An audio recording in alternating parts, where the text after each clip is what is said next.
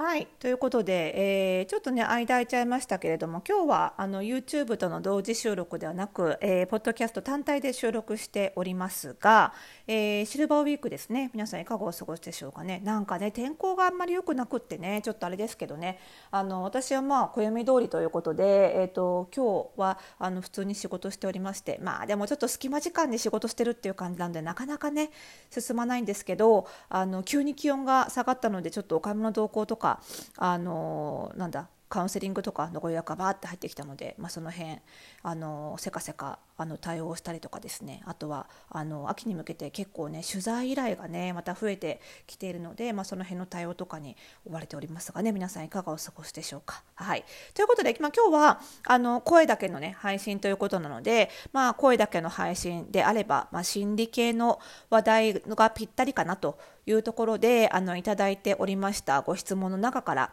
えー、心理系のあの悩みについてちょっと回答していきたいと思います。それでは早速読んでいきます。ラジオネームニンニさんからの、えー、お便りです。ありがとうございます。偶然このポッドキャストに遭遇し、毎日少しずつ過去回を聞き続けています。心理学というかカウンセリングについて質問させてください。私は長年ある性格上の問題を抱えています。少なくとも私は問題だと捉えています。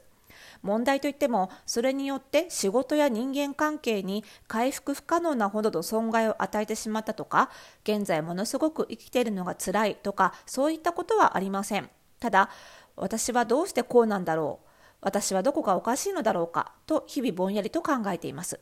なかなか友人に相談できる内容でもないので、一度プロのカウンセラーと話をしてみたいなと思っているのですが、カウンセラーを選ぶ際に注意することや探す際のコツなどはあるでしょうか？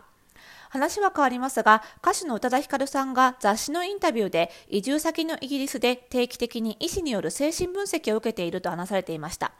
素人考えですが、カウンセリングは何らかの課題を解決することがゴールで精神分析は課題と向き合うための自己トレーニングのような感じなのかなと思っています。このインタビューを読んでいて今の私に必要なのはどちらかというとこの精神分析なのではという気もしています。精神分析を受けるというのは日本ではあまり聞かないように思うのですが日本でも一般の人が受けることができるものなのでしょうか。ファッションとは全然関係ない話ですいません。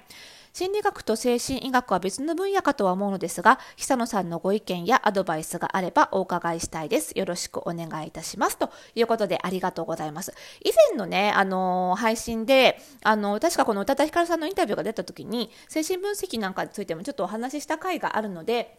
まあ、いずれ過去回に2、3聞いてくださってるそうなので、いずれその回にあの突き当たると思うので、ちょっとそことね、重複しちゃう部分もあるかと思いますが、えー、回答していきたいと思います。それではスタートです。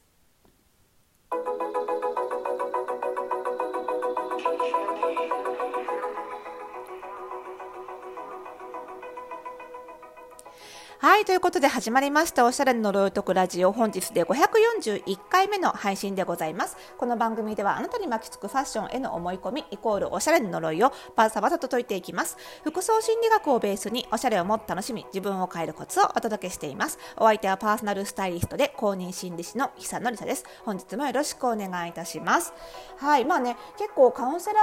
ー選びのコツとか聞かれることも多いんですよね。あの、私がやってるオンラインサロン服装心理ラボの方にも聞かれることことが多かったり、まあ、ラボのねあのメンバーさんに私自身が心理カウンセリングを提供しているので、まあ、あのカウンセラーどこにあの受けようか迷ってであのラボ入ってみてよかったら受けようと思ってましたって方も結構いらっしゃるので、まあ、皆さん迷うんでしょうね。これなんでかっていうとやっぱりあの日本ってあの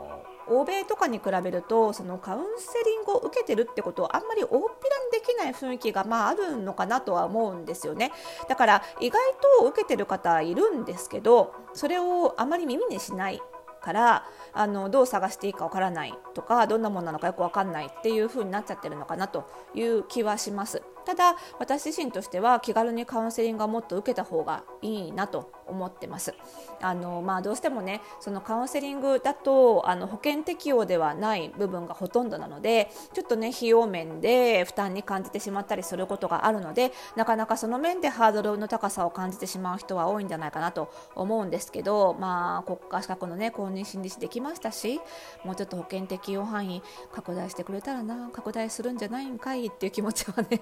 個人的にはというか公認心理師はみんな思ってるんじゃないかとは思うんですけれども、まあ、現状そんな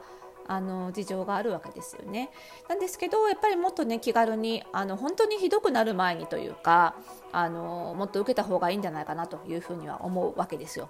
で、えーと、なんですが、まあ、そういう背景もあってあまりそのカウンセリングってどういうものかとかどういう種類があるかっていうのってあまり知られてないというか知る機会が普通はないですよね。だからそういう意味であのニンニさんの書かれたメッセージの中にもあのちょっと、まあ、誤解というかあのー、があるのかなっていうところがあるので、まあ、そこも少しずつ解説しながらね、あのー、回答していきたいなと思うんですけれどもまず、えーと、心理学と精神医学は別の分野かとは思うのですがって書いてあるんですけど、えーとまあ、この違いですよね。もう結構、あのー、分かりづらいところだと思うんですけども精神医学っていうと、まあ、日本ではね、あの薬が適応になるような、ま精神症状を扱いますよね、ま医学つまりその医師免許を持ったお医者さんしかできないことっていうのはあの診察と、え薬の処方ですからあの、まあ、例えばうつ病だったりあの統合失調症だったりっていうような病気はあの薬を使わないとなかなか治りづらいという部分があってカウンセリングではできることが限られていますので、まあ、そういっ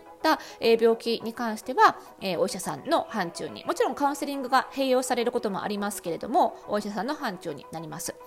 で、えーと、精神分析これねあの宇多田ヒカルさんのインタビューの中で医師による精神分析を受けているって書かれてたから多分精神分析は精神医学なんだって思っちゃったのかなというふうにメッセージ読んだんですけどえっと、精神分析は、えー、っと日本でいうととか日本ではなくてもですねあの心理療法の一種なので、えー、っとお医者様じゃなくてもできますあの臨床心理士とか公認心理士がやるものです。なのでこれは、え精神分医学ではなくがっつり心理学でございますなので、えこちらはあの心理学なのでがっつり私の専門分野なのでその辺はご安心いただければというふうに思います。はい、で、えーとまあ、そんな風にですね、あの心理療法っていうね、まあ、単純にカウンセリングっていうと話を聞くだけっていうイメージがある方も多いと思うんですけれどももう一歩踏み込んで、えー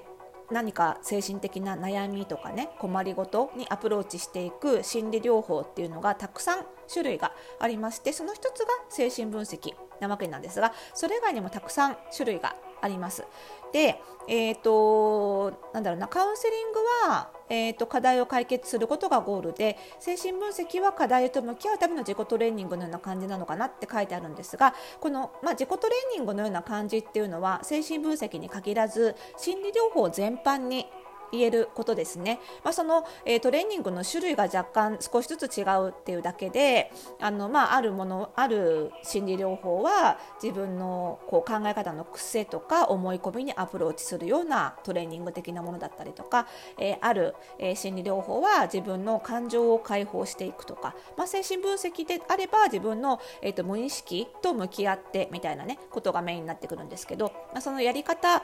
アプローチが違うだけでトレーニング的な要素はあの全ての心理療法に、えー、あります。そういう意味では、えー、ニンニさんに向いている心理療法はたくさんあるしもしかしたら精神分析よりももっと向いている心理療法があるのかもなというふうには思います。でその心理療法は全般的にもちろん一般の人でも受けることができます。はい、なので、えー、誰でも探せば受けることができるよということなんですね。まずここまでが前提でじゃあ、え、ニンニさんからのご質問の回答メインに入っていきたいんですけれどもカウンセラーを選ぶ際に注意することや探す際のコツなどはあるでしょうかということでまず大前提としてはやはり臨床心理士公認心理師の資格を持った人から絶対に選んでください、えー、それ以外の人の場合にはあの、まあ、エビデンスといってねそのちゃんと、えー、効果があるよということが、まあ、あの科学的に確認された方法以外のものを使っているケースもあって、え非常に効果がピンキリになってしまいますので、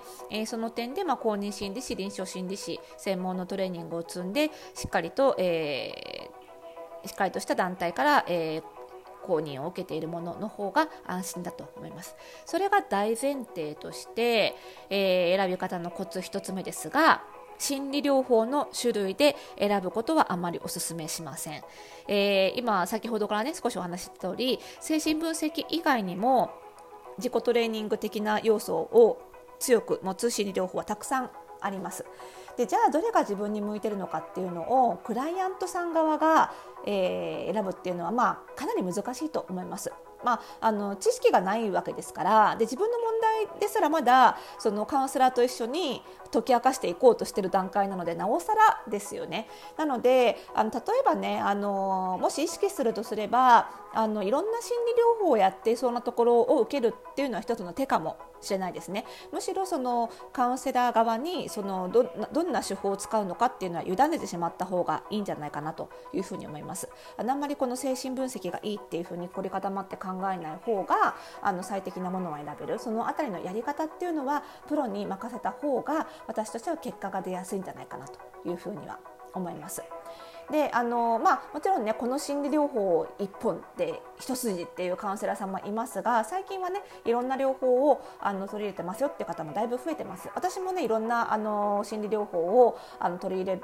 てやってますね。その方によって合う合わないっていうのがあるのであのその方になるべく合うものをあのやるようにしていますのであのあんまり心理療法の種類で自分ご自身で絞り込まない方がいいのかなというふうに思います。で何より心理療法の種類というよりはどちらかというとカウンセラーさんとの相性の方が大事な側面もあるのでそういう意味ではですねあのホームページを見てなんとなくこのホームページ好きだなとか読みやすいなとっつきやすいなっていう感覚で選んじゃった方がむしろあのいいあの方に巡り合える可能性が上がるんじゃないかなっていうふうに思いますよ。頭で考えず感覚で、えー、ドントシンクフィールの方がいいんじゃないかなと思いますね。でもう一つとしてはやはり継続が大事なので継続できるところを選んでください、えー、費用面とか通える距離なのかそして予約が混みすぎて取りづらいみたいなことがないかどうかっていうところこの辺もね意識していただけるといいんじゃないでしょうか。